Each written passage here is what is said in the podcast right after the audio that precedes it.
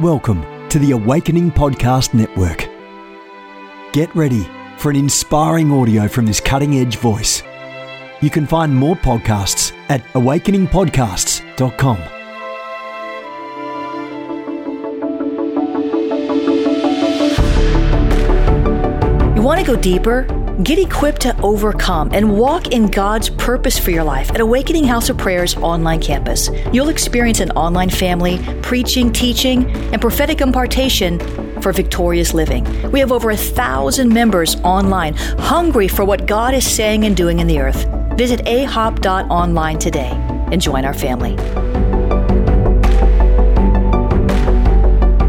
AHOP TV empowers believers with spirit inspired messages and strategic equipping that accelerates your spiritual growth. You can subscribe to stream weekly content from Awakening House of Prayer, conferences, and other exclusive content to stir your hunger and encourage your heart. Visit us online at ahop.tv. It's an honor to be with you guys this morning. I love my time here uh, to be able to be at Awakening House of Prayer to help Apostle Jennifer.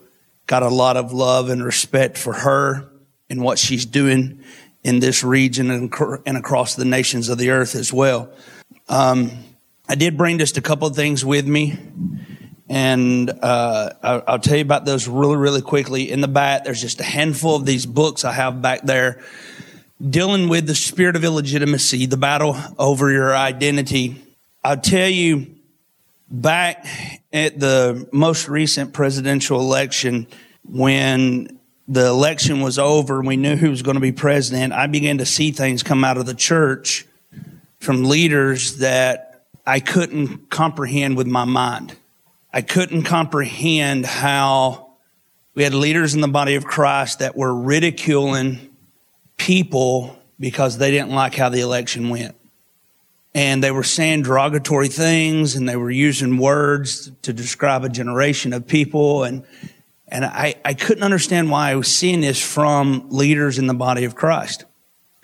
I really couldn't understand how a political landscape could make us in the body so divided. But I began to ask the Lord what was happening.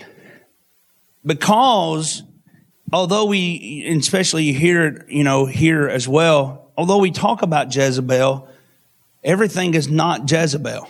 Everything is not Saul. Everything is not a Delilah spirit. You know, sometimes it's just people being people and, and so on and so forth. But I just felt like there was more to this. And so I began to search the Lord out and ask him to tell me what was happening because I, I, I didn't understand it. And I had a vision of me and my dad. And in the vision, my dad is a disabled veteran.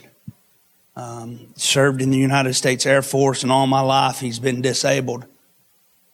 And uh, he was ra- he raised us in a way that he was oftentimes more as a coach than anything else. You know, he was constantly telling us what we could do, what we could accomplish.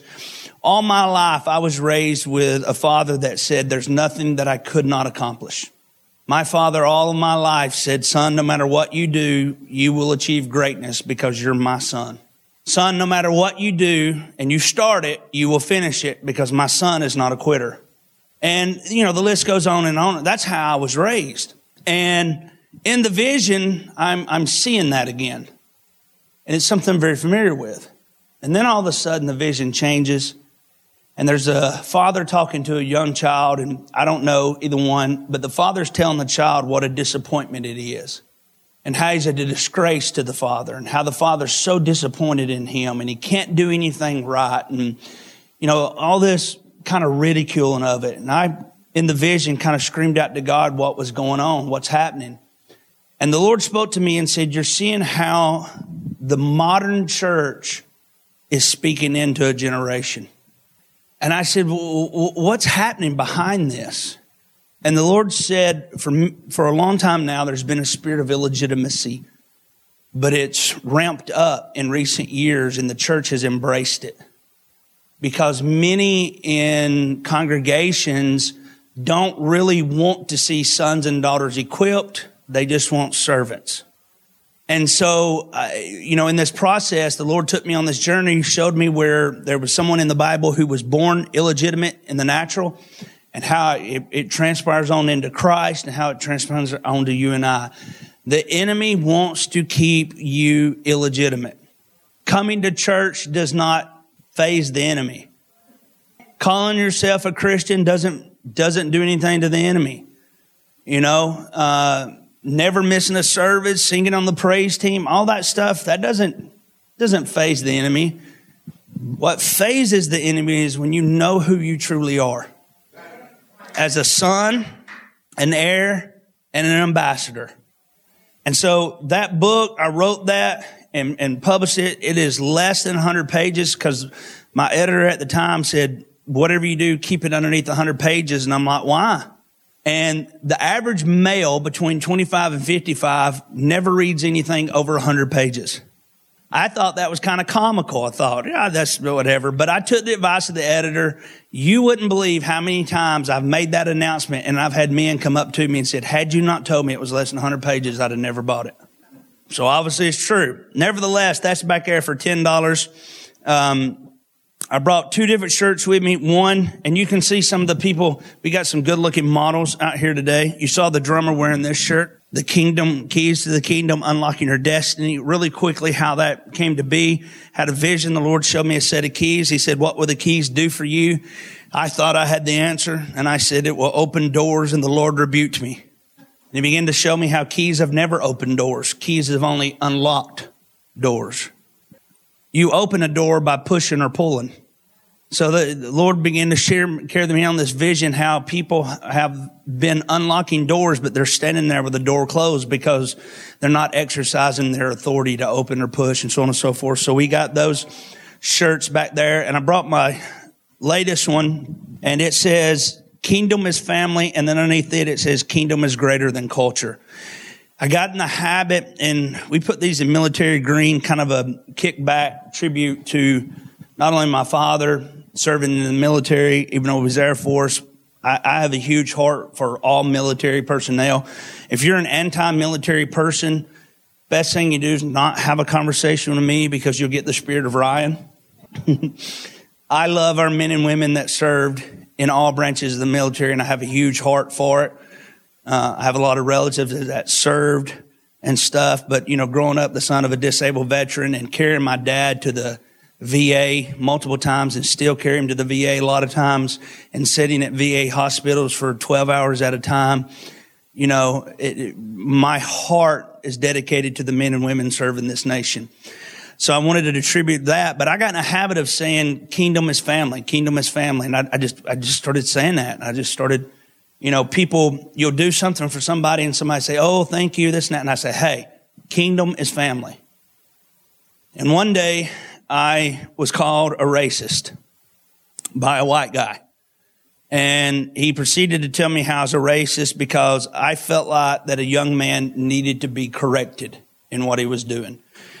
And this guy called me a racist and said, the problem with you white prophets is you don't understand culture. And at the time he said it, I kind of, it, it did ruffle my feathers, I'll be honest with you, because one of the things, being from Alabama, one of the things that I have fought hard against is racism. I grew up with the Ku Klux Klan taking up offering at the four way crossing on Saturdays, just like the volunteer fire department. True stories. But I've spent years fighting against racism because my dad wouldn't allow us to be racist. One of the first things I ever did in ministries, I preached on the back of a, a flatbed pickup truck at a baseball field in Selma, Alabama in 1997. And believe it or not, in 1997 in Selma, Alabama was the first time there was ever an outdoor event that consisted of white and blacks united together. I've preached in the church that Martin Luther King Jr. preached at or pastored in Birmingham, Alabama. I've been in a part of a lot of things that are just crazy to overcome racism. So when this white guy called me a racist, there was a little bit of spirit of Ryan rise up. But I had to settle the spirit of Ryan. And I had to think about what he was saying. And it dawned on me. You will never truly embrace that kingdom is family as long as you value the culture greater than the kingdom. When you study the Word of God, Jesus never allowed the culture to dictate his circumstances. Actually, if you study the Gospels, you'll realize that part of Jesus' assignment was to transform culture. That's what he did. And that's what we're called to do. We can't allow culture to be greater than the kingdom. But as long as you view the culture greater, you'll never truly embrace the kingdom as family because you'll view certain people as enemies. And you'll view certain people that they'll never be a true brother and sister in Christ because you think your culture means more than the actual kingdom.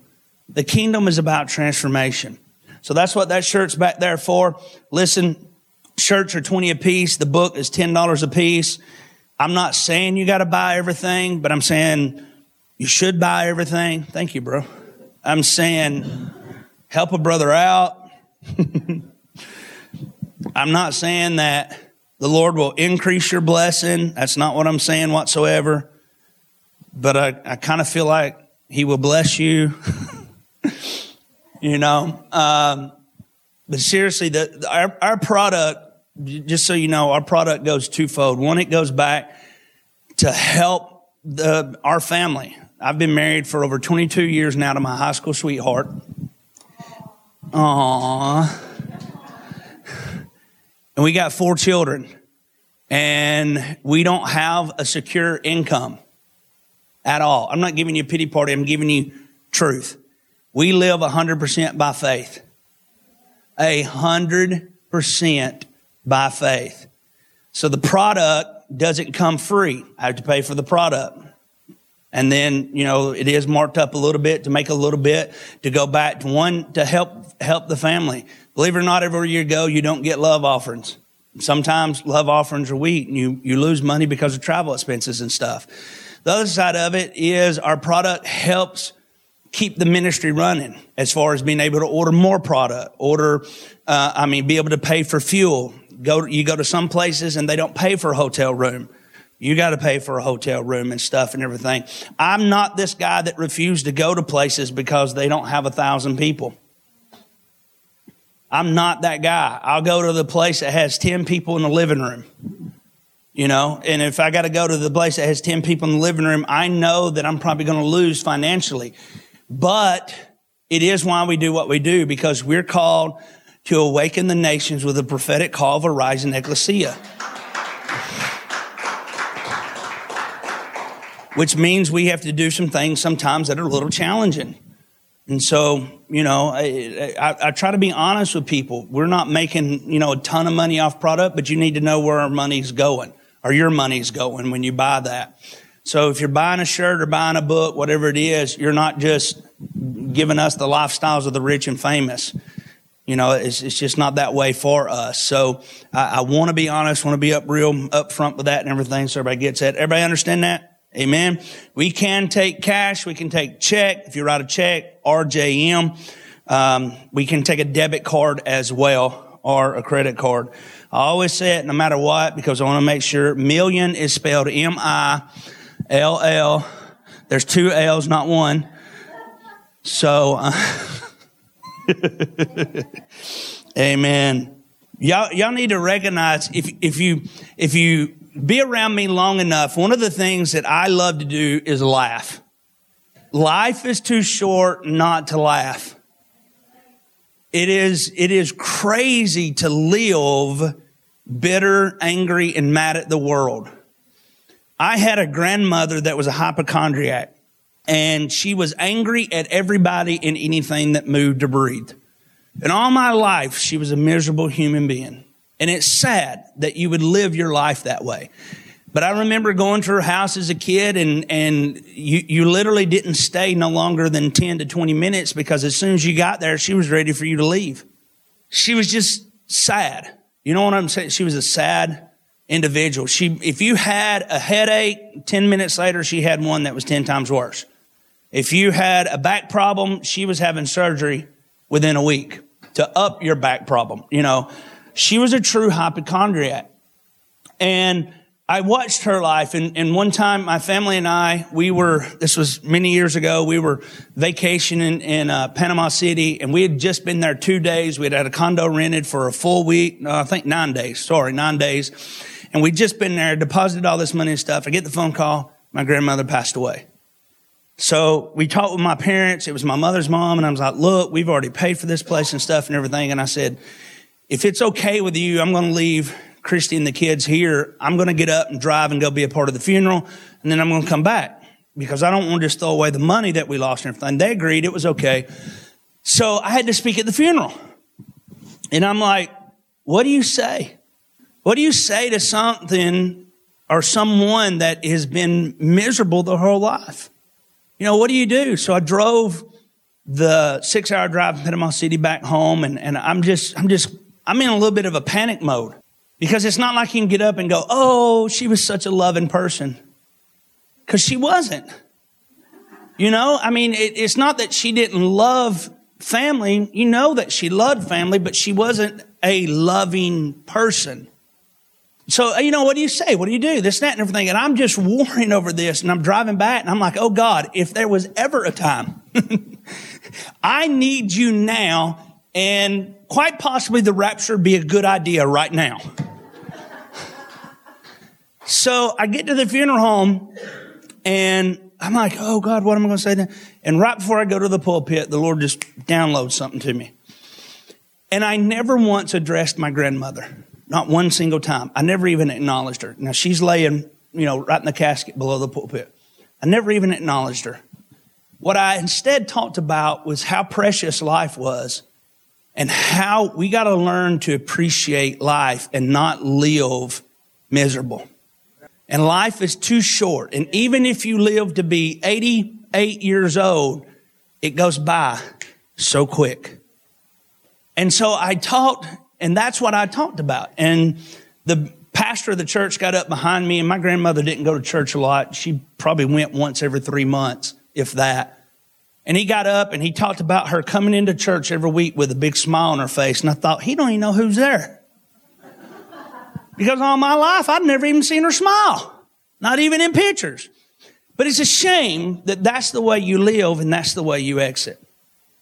I'm saying this because there was a time in my life when, when I was a lot younger, I went through a very dark process of life.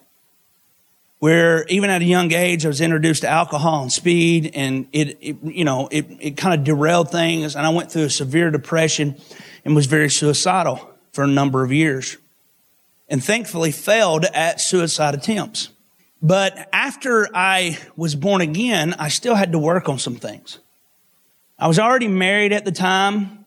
And, but I'll be honest you, I didn't realize that I loved my wife. I really lusted my wife. And one particular morning, I got up and all of a sudden I looked in the mirror and I'd been born again by this time two years. And I looked in the mirror for the first time ever in my life and I didn't hate what I saw. And I said, God, why what, what's happening to me? You know, I'm sitting looking in the mirror and I'm, I'm overwhelmed with this emotion. All of a sudden tears are coming down my, I'd never been a crier. Now that's all I do. But at the time, I'd never been a crier and tears start coming down and I'm like, God, what's wrong with me? And the Lord spoke to me and he said, you're seeing yourself how I see you. And I said, what, what do you mean? And he said, you're seeing that you're loved. And at the time, the house that we had built, it didn't have like a, a, bathroom in the, you know, kind of joined to the bedroom. It was a little bit of a hallway. But if you opened the bedroom door, you could see in through the mirror of the bathroom. And I could see my wife asleep. And all of a sudden, I mean, I was overwhelmed with this emotional rush that I've known now to be love. And I remember looking at her and she was asleep in the bed and I went, Oh my gosh. I love that woman. And the Lord said, now you can actually love her because you love you. Now, all that to get to the point where I say, now, because I went through the depressions, I went through the suicide, I went through the drinking, the pills and all that other stuff, even my experience with my grandmother and so on and so forth, I've learned the value of laughing. I've learned the value of not letting things always bog you down. Everybody's going to have bad days, bad moments, and bad experiences. But life is too short not to learn how to laugh. Now, I've developed that to saying that life is too short not to laugh, so find someone to laugh at. laugh at the expense of others. When you learn how to laugh at the expense of others, you'll also learn how to laugh at yourself. So sometimes, even in the worst time, you got to go to YouTube and type in people falling. I don't know why that cracks me up, but people falling gets me every single time. Especially when people take those stumble tail step, you know, how they're trying to balance and stuff. I'm gone. I'm laughing. I'm sorry. It's horrible. I know. And if you fall, I will check on you to make sure that you are okay. But no, I'm doing it as I am laughing.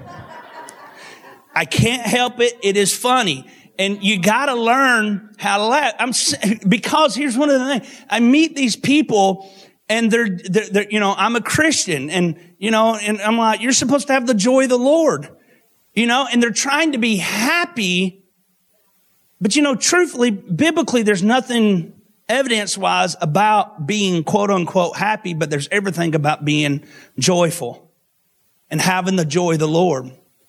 And sometimes you, if you can learn how to laugh, you'll laugh at yourself sometimes standing there doing that. And people's like, what is wrong with you? And all of a sudden, a spirit of laughter hits you. Know, the Bible says that laughter's like a medicine. It's good to laugh. So it'll be all right if y'all laugh a little bit this morning in the process. Matthew 25. Long introduction, right?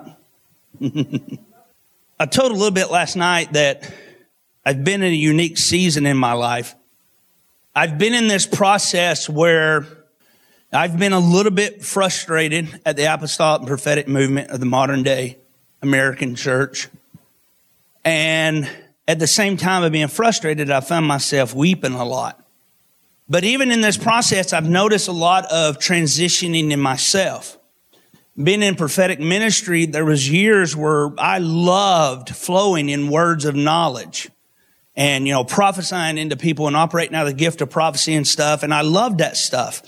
But I've seen the Lord in the past year really pull the reins on that from me personally.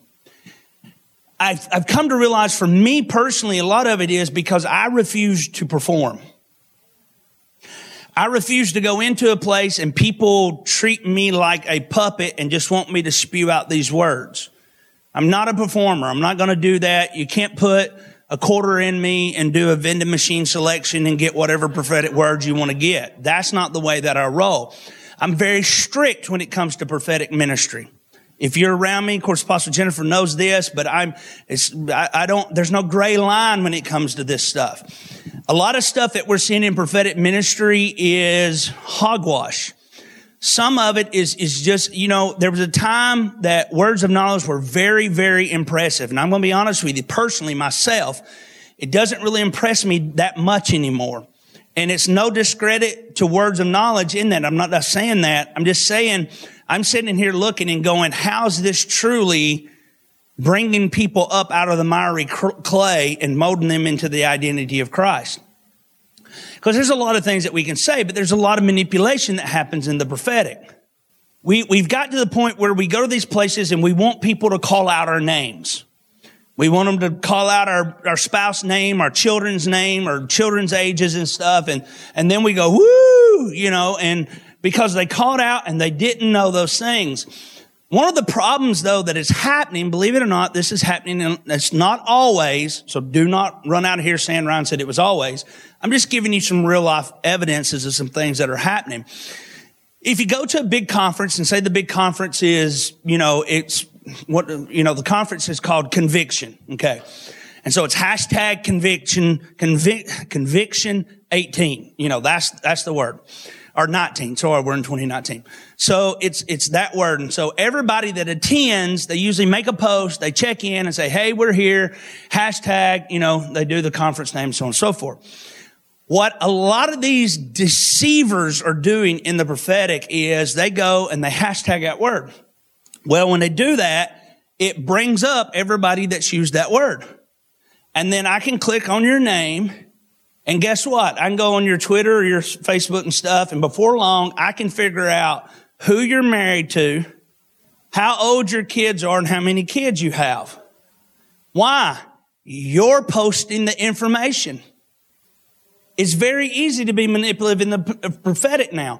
And it's the reason, I'm not saying it's wrong every time. Please understand my heart when I'm saying this. I'm not saying it's wrong every time. I'm just saying that there's some manipulation that's happening. And you can't get overly impressed with those kind of things when it doesn't actually bring about maturity, development, and growth in your life. If all they ever do is call out your name, your children's name, and so on and so forth, you know, it's kind of hogwash. So I got a phone call the other day from a friend and he goes, Hey, I need to ask you this question. He goes, we were so and so. And he said, this well-known person, and I do know the person, um, gets up and he calls out a unique name, a very, very unique name. Uh, I mean, it's like a 1800s kind of name. And he goes, you know, you're thinking you're in a room of 500 people. Who's got that name? And sure enough, this guy in the back raises his hand and says, Hey, you know, that's my name. So he kind of comes halfway and the, and the, person speaking goes, okay, this is your name. And he goes, I see this number and he rattles off numbers and it's that guy's cell phone number. Well, then he tells the guy, he goes, listen, he goes, I see you opening up churches in different nations and I see your ministry expanding internationally and stuff, everything. Everybody's like, oh, wow, woo.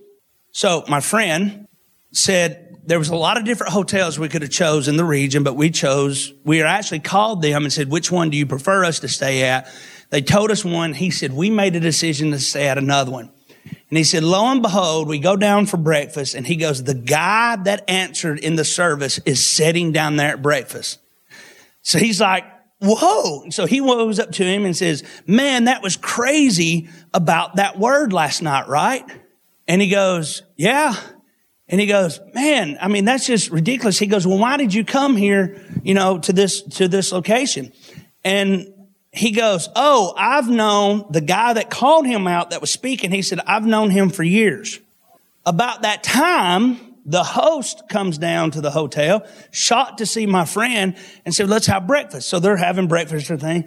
The, the guest speaker comes rolling in and sits down at the table that he called the guy out. And so he's seeing them having a conversation. He goes, well, maybe he's just, you know, because they had that word last night, they're just kind of talking, they're, you know, they're kind of moving and so on and so forth. So he's thinking about that. And so they get up to leave, and that guest speaker motions for him to come over here. So they come over there, and the guest speaker looks at this other guy and says, I want to introduce you to so and so. He's one of our pastors. And we're ordaining him and commissioning him to open these churches in these different nations. So my friend called me all confused. And he goes, What in the world? And I'm saying, Brother, it's happening more than you can imagine. And it's happening because we are a generation now that is longing for something that we're not willing to invest in ourselves. I am not against the prophetic. I am not against words of knowledge. I am for it 110%. Uh, I'm, I'm absolutely for it. But there needs to be the righteousness of Christ that is attached to it. And if I or anyone else was to say something and it completely goes in error to the word of God, you can't hang your hat on that because the word of God should not be overwritten because of the word of a man. But what's happening a lot of times is we're so enamored with individuals that have charisma, they have flair, they have zeal. And so what we start saying is, I want what they have if they can just impart into me. That's a hot topic word, impartation. Now, I believe in impartation. I believe there's things that you can definitely impart into people. But true biblical impartation is actually going to happen through the investment of time in relationship.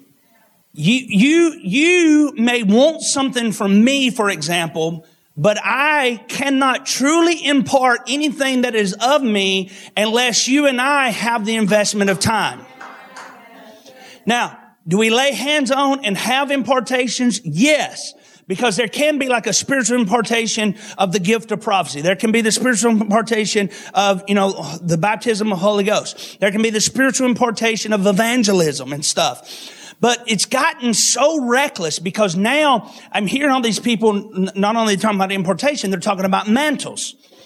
you know, I'm going to get the mantle of A.A. Allen, or I'm going to get the mantle of Oral Roberts, or I'm going to get the mantle of Billy Graham and stuff. And I'm like, first of all, if they're dead, and they've been dead for a number of years, how can you get their mantle? Now, I know that we go back to Elisha, Elisha's bone sitting back, and he was dead, and nobody got the mantle and stuff, but we're talking about a generation of leaders who knew how to pass on mantles.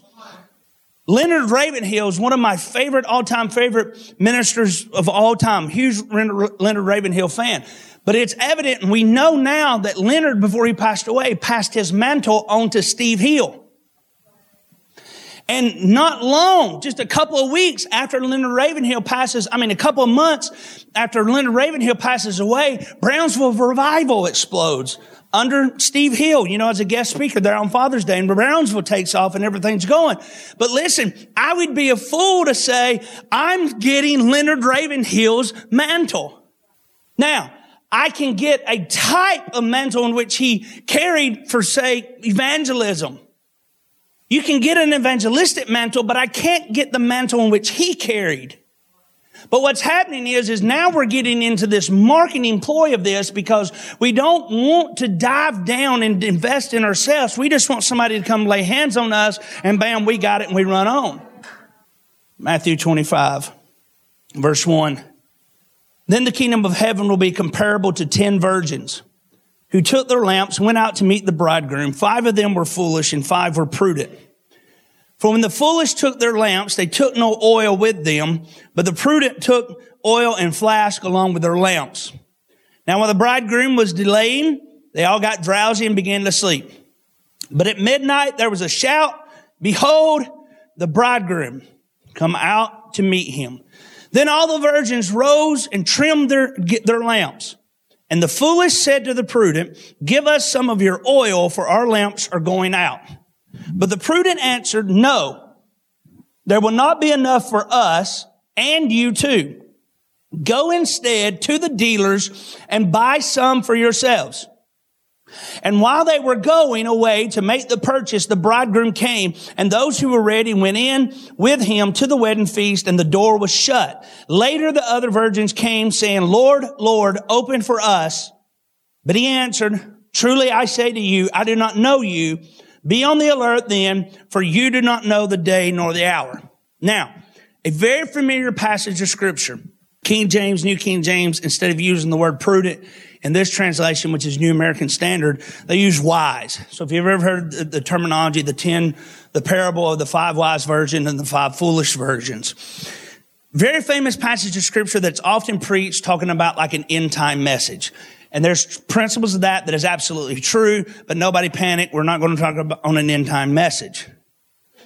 I want to talk about specifically the wise and the foolish.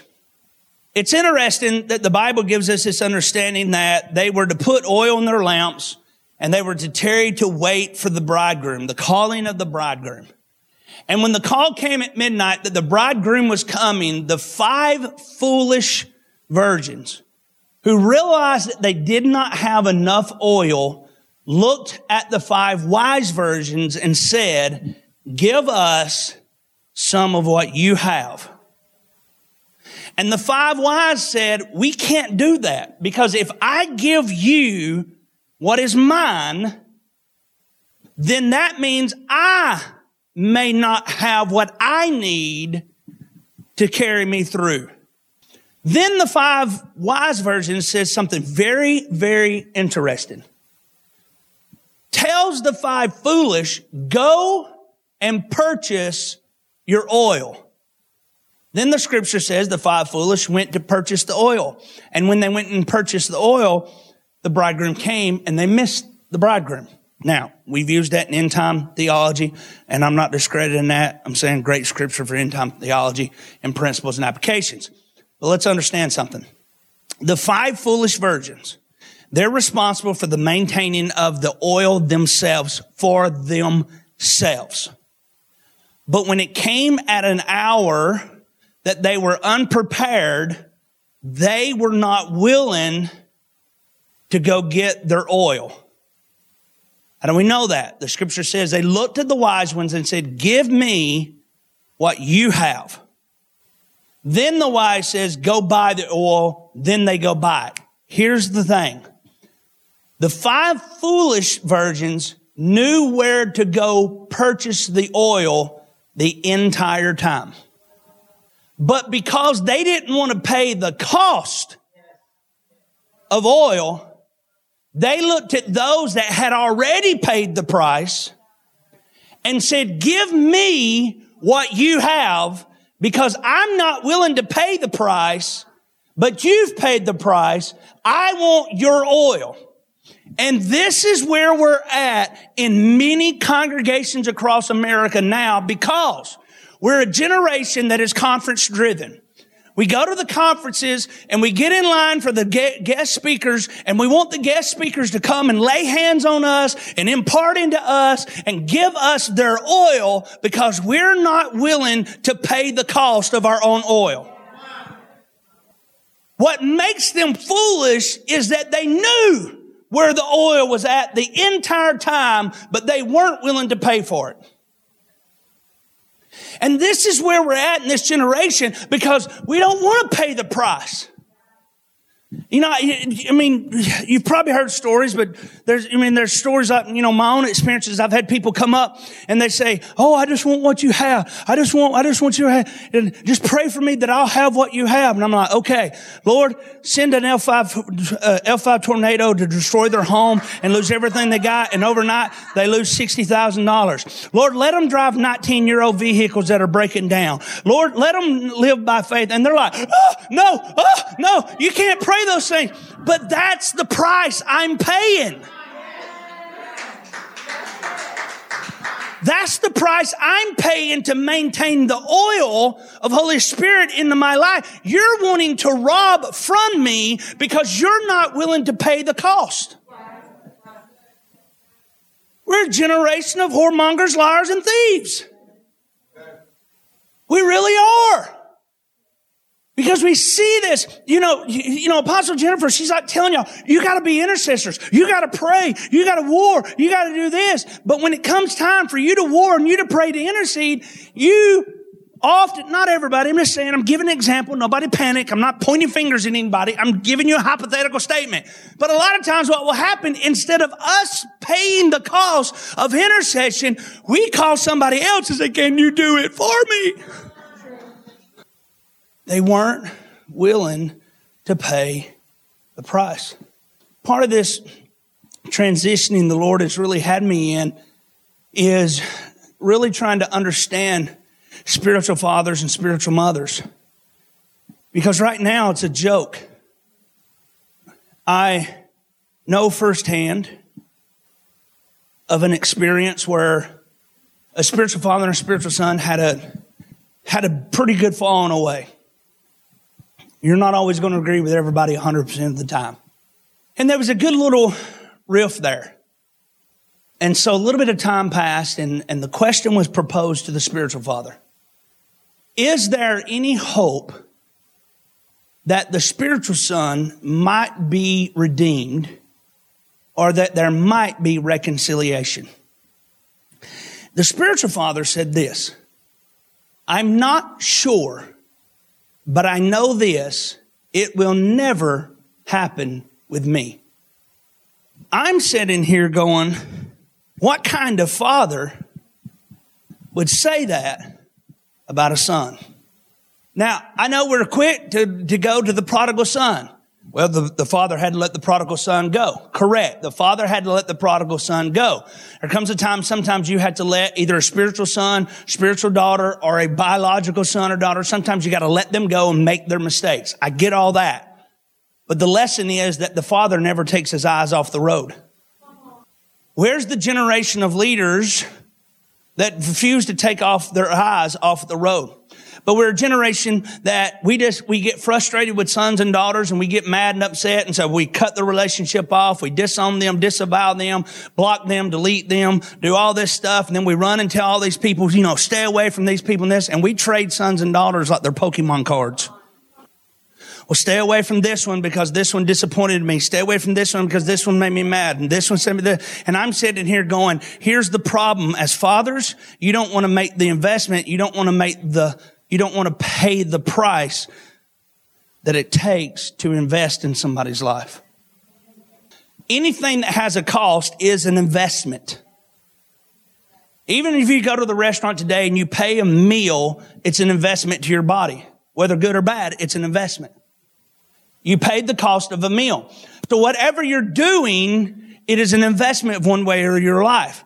So we have to understand as, as we are individuals, as great as it is to have mantles passed upon us, or impartation upon us, or to be a spiritual son or to be a spiritual father to somebody. The question is, are we willing to pay the cost and the price of the investment? Because it's so much easier just to go to a place, sit down and say, feed me. Feed me. I'm not praying.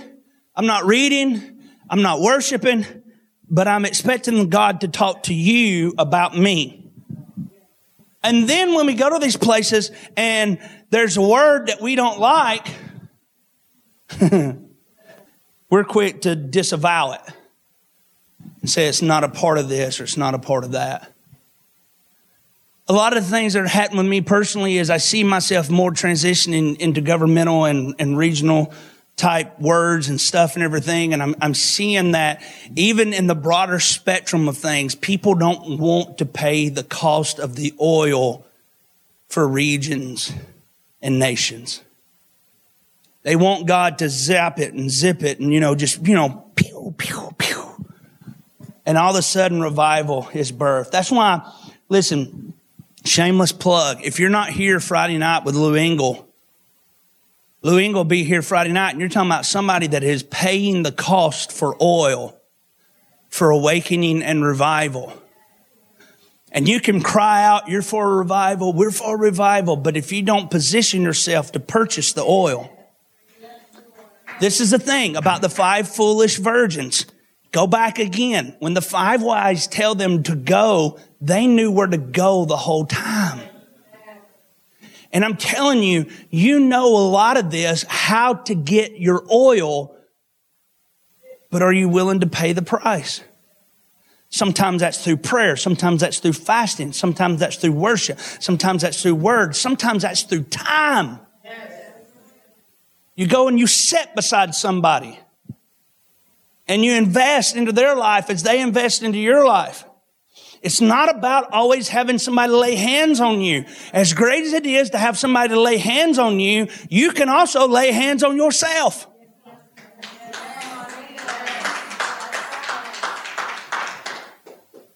It's, it, it is, I never want to discredit the value or the anointing that another individual carries. I mean, for example, we, we can, whether you like him or not is irrelevant but it's evident that Benny Hinn has an anointing for healing. Now, let me say this because here's what happens. Because we get hung up on the mantles and the impartations, we also believe that certain people have a greater anointing than us for certain things. Let me say this about anointing. Anointing is the anointing. It's across the board. There can be an increase in one's life for a gift, but it doesn't mean that they're more anointed than you are. You may feel like Benny Hinn has a greater anointing for healing, but listen, what is healing? It's one of the gifts. It's one of the nine gifts. So you can have an increased measure of healing, but it doesn't mean that you have a greater anointing for healing than everybody else. Why? Because the anointing doesn't come from what you can, the anointing comes from the throne. The anointing is, is, is heaven invading you. The anointing of the Lord is for the increase and the power and the measure, but it doesn't make you greater because, oh, he's more anointed or she's more anointed than I. No, no, no. They may have an increased measure of something. Okay. So to, to explain so we all understand. How many knows the Bible says that uh, it is given unto man a measure of faith? Everybody, right? Now, here's the interesting thing about that. When you study that word out, what that literally means is that you have enough faith to believe that Jesus Christ is the Son of God. Romans 1 tells us that there's not a generation that will ever be able to look around and, and not be able to see, see the earth, see the sky, see the trees, and not know that there is a God. So every man is given a measure of faith. But how many knows that there's times in your life that you need more faith than that little measure? So there has to be an increase of faith somehow. Well, where does increase come from? Go back to the gifts. You have healing, miracles, but you also have the gift of faith. Now all of a sudden you can have an increase of faith based on the Holy Spirit increase in that measure. It doesn't mean because you walk around with an increased measure of faith and this person walks around with an increased measure of, of healing. It doesn't mean that your anointing of faith is greater than their anointing of faith. Your anointing is the anointing. It's why you can take somebody like, um, um, um, just, Benny Hinn, and you just go to Benny Hinn, and, and you go, oh gosh, his anointing is so great. He can do this. It's why the anointing can hit a drunkard in an alley, and a drunkard lay hands on somebody, all of a sudden, be sober, the Spirit of the Lord hit them, and they lay hands and something happened, because the anointing is the anointing. It, that's why it baffles our brain because we look at people who's been preaching for 25 years, look at this one that's been saved for two months. All of a sudden, the one that's been saved for two months is doing radical things, and the guy's been saved for 25 years and preaching ain't doing so much. And we go, oh gosh, their anointing is lessening. Their anointing, no, no, no, no, no. No. The anointing is the anointing. That's why Jesus could take a bunch of fishermen and make them into fishers of men. The anointing at the end of the day is the anointing. There can be increased in gifts. And so one person, if you know somebody really flows in the gift of healing, you're going to go to that person to say, Hey, if my body's sick and this and everything, I need the gift of healing. Or if somebody really operates in miracles or they operate in, you know, whatever the case may be, they can have an increased measure of something. How many gifts of the Holy Spirit are there? That means you can flow in one and flow out of it and flow in another and flow out of it and flow in another, and flow out of it and flow in another. But you will find this for a fact that even though you might flow in and out of one of each of the nine gifts, there will always be one or two, maybe three that will be an increased measure upon your life. It's why some people, they have the ability. You ever heard somebody get up and speak in tongues and there be an interpretation? Y'all ever seen that before? You know, you're sitting there and you're like, oh God, let me have the interpretation. But it's like this, this, these, there'll be a handful of people in the room. They get the interpretation no matter what. You know, it's like, what in the world? They have an increase for the gift interpretation in that moment. But where we're getting hung up is we're drawn to the gifts because we're not being drawn to the anointing. Again, when you have the gift of prophecy, we're drawn to the gift of prophecy, but we're not drawn to the anointing. Because the anointing comes with a cost. You don't just wake up and say, Oh Lord, zap me. I got to be this and I got to do this and make this happen. If you spend more time on social media than in the Word, don't be surprised when the anointing is not great in your life. We're drawn to the giftings and we're missing the cost of the oil. Because we've got a little bit of oil in our life and we're saying, Oh God, let me maintain this oil. And then there comes a time when you've got to do something and you're like, I don't have enough oil. Give me your oil. Hey, Jennifer, I need your oil. Apostle Stidham, I need your oil. Lou, man, Lou, if you could lay your hands on me and impart that kind of prayer, I would pray like you. And I'm thinking, you don't know the hours that Lou Engle has sat in a cabin by himself going, Lord, Oh, wait a minute. You mean I've got to invest time? I got to go through this purging. I got to pay the cost of the pressure of the oil. I got to be able to do this stuff to be able to get to this point to where it's at. I don't want that stuff. Just lay hands on me and pardon me. You are a thief. And that's where we're at right now. And it's a problem. It's a massive problem because that's not the identity that you're called to walk in. You're called to pay the price. You're called to put your feet to the ground. You're called to go to the threshing floor. You're called at times for the separation of wheat and tares. You're called at times where the Lord will break you, shatter you, throw you into a fiery furnace and pull you out as a lump of clay. You're called for the seasons of your life where everything's not going to seem like it's going your way and seems like all hell's breaking loose. But really what it is, is the Lord is pressing you to get more oil from you. The oil from the olive trees. Do you know when the oil is at its purest form? Not when it drains and not when it's filled in bottles. The moment that the olive is pressed, the oil, if you like, if you had, if you went to a oil pressing place and the moment that the olive is pressed, if you took your finger and took that, the oil would have a different taste at that moment than it would seconds away from where it was being bottled.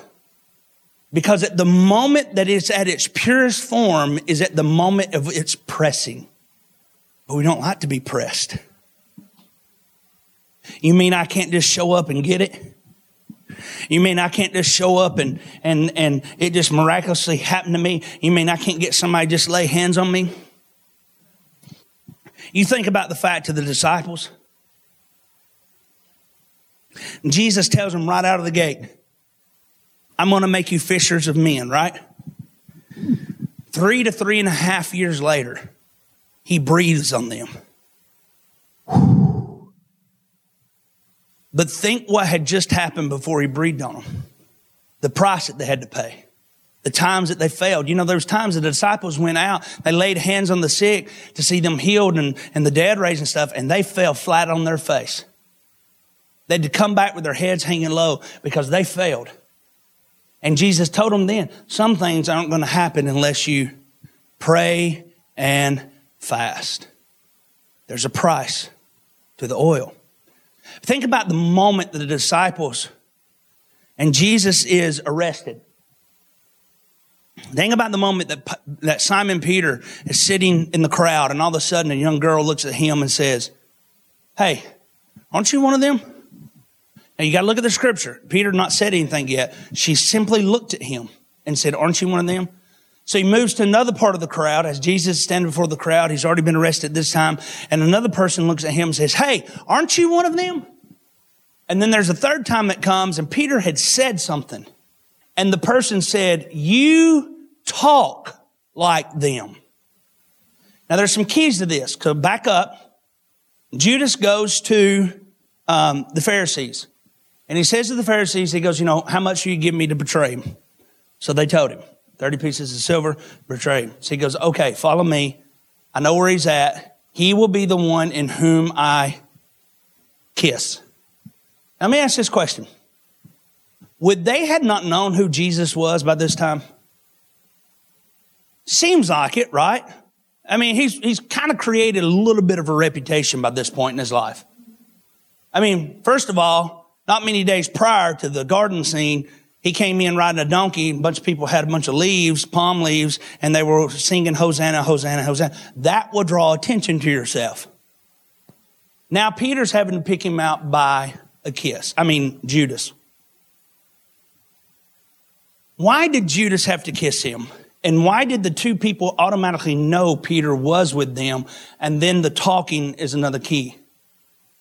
Here's what we know historically. This is not biblically, this is historically, so just stay with me just for a second. History tells us that by that time, the disciples had spent so much time with Jesus that they began to physically take on the identity of Christ. Their hair had grown long, their beards had come out, and you had a group of 12 plus Jesus that now not only talked like him, but looked like him. When Judas says we had to go and I'll kiss him, it's to point out which one he is. Because if you go there and there's 11 other people there that look like Jesus, which one is he? Then when Peter's in the crowd and Jesus is before the people and he's sitting there and a little girl looks at Peter, looks at Jesus, looks at Peter, looks at Jesus, Hey, aren't you one of them? No. Then it happens again. And the third time, he talked like him. I'm saying all that because here's where we're at. When you become a generation that is driven by impartation and the passive mantles, I'm not against that. Don't misunderstand what I'm saying. But when you're not willing to pay the cost for your oil, you fail to take on the identity and the vocabulary of the one who is pressing. When people can't see Jesus, but they see a brand. See, one of the things, I know people mean it well, but one of the things that drives me up the wall, makes me cringe, is when people come up to you and they go, Oh, I loved, I loved your message. You know who you remind me of? And then they say somebody famous. And I know they're meaning well, but it's, it's like a, a screw tightening in your body because you're going, you're missing it. If you're identifying somebody or I'm missing it, if I can, I automatically remind you of somebody else, but we're not seeing the identity of the Father, the Son, and Holy Spirit, we're totally missing it. We got to be drawn back to His presence. In His presence, there's the anointing, there's the pressing, there's the price, there's the cost. But that's where it hurts. That's the process of where it hurts. Now, I can't take credit for this. Uh, Dr. Mark Barclay, I was with him a few weeks ago, and he actually preached this scripture, but he preached it on end time events and stuff. He was talking about heaven and hell and stuff and everything. And, and when he, when he opened up the scripture, all of a sudden I got this realization that that's where we're at. We're robbing from people because we don't want to pay the price. But then Dr. Mark Barclay said something and it astounded me because he said, Do you know what the problem with Judas was? And I've never thought about this. He said he was carrying on two different conversations. Okay? He goes, when he was with the disciples, he's carrying on the conversations with the disciples. But when he started going to the Pharisees, he started carrying conversation on with the Pharisees. When he's with the disciples, yay, Jesus. When he's with the Pharisees, boo Jesus. And he carried on two different conversations. Now, one of the things that we have to think about with Judas is we want to think automatically that Satan used Judas. Let me ask this question. When did Satan enter Jesus' body? It was after the betrayal. Judas betrayed Jesus because of Judas. He saw monetary gain. Because he wasn't willing to pay the cost of a disciple, he found a way to enrich himself through betrayal. You know what's fascinating about Judas? Judas repented. After he handed Jesus over, he went back to the Pharisees, gave them back their money, and said, I'm sorry for whatever I did. Judas repented. The problem is he repented the, with the people that he sinned with and not the one he sinned against. When you're not willing to pay the price and the cost of oil, you'll always repent with the ones you sin with, but not the one you sin against. Oil has a cost. It hurts at times. It's pressure at times, but it has a cost. Now, here's the honest good truth. There is nothing I can do to help you get the oil. I can be like the five wise virgins and point you into the right direction, but unless you do what is required, there's nothing I can do. I'm saying that because at this point, especially, you know, I, and this is the second time I've been here and the Lord has restricted me from laying hands on people and it's frustrating because I do love laying hands on people. But at the same time, I think the Lord is, is, is, is trying to use me as a sifter, which means sometimes we just got to shake things up. There's a price of oil that you got to pay and the only way that you're going to pay the cost is you've got to learn how to get back to the place where you know where to pay the price. I don't know necessarily what that looks like for you. Now, this morning we're going to try to go into a little bit about it, or whatever. It's not really morning anymore, afternoon. We're going to go into a little bit of time of prayer. So if you can come up and just play the piano. But here's, here's what, what you need to understand. It won't be a quick resolution. We're going to go into a time of prayer. I'm not going to lay hands on you. I'm not going to impart anything into you. We're not going to pass any mantles. We're going to go into a moment of pressing, which means for some of you, that's going to require repentance. Some of you may need to recognize that you've been a robber or a thief. You've been trying to live off the oil of others. And it happens. Sometimes it happens so inconspicuous sometimes, you know, just like you, before you even know it, you're living off what other people are doing and you're not really living off the anointing yourself. We're so drawn to the gifting that we don't pay the price for the anointing. It's so important that you get this because I can lay hands on so many people. But if you lay hands on somebody, you lay hands on somebody, you lay hands on somebody, you lay hands, you lay hands, all of a sudden our multiplication is a lot more increased than what I can do by myself. That's kingdom. So I don't know what it looks like for you. Maybe you want to move to the back. Maybe you want to move to the altar. Maybe you want to stand. Maybe you want to sit. I don't know.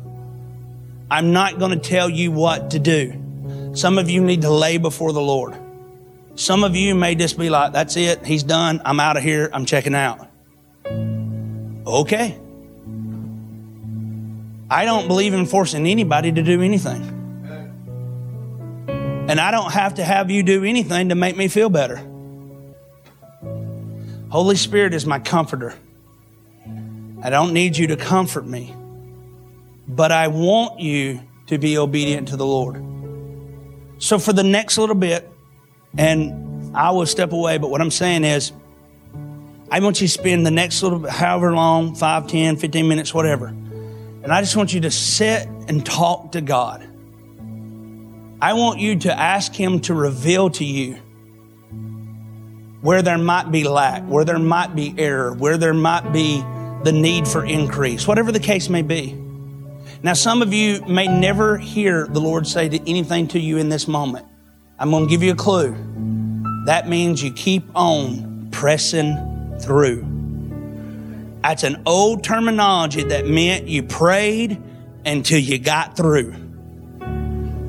But it's a great understanding that we keep pressing until we hear. So if you leave and you don't have anything, you keep pressing and you keep pressing and you keep pressing. You get in the Word, you spend time in worship, and you pray and you pray. And guess what? If the scripture says we have not because we ask not, and you're sitting there and you're pressing, you're pressing, guess what's going to come? You're going to know the price to pay. So, whatever you need to do, if you need to stand, you need to sit, you need to lay, you need to come to the altar, I don't care. For the next little bit, this is between you and God. You can play whatever you want to do, or if you want to sing, whatever, it's all good. But everybody else, right now, spend time with the Lord.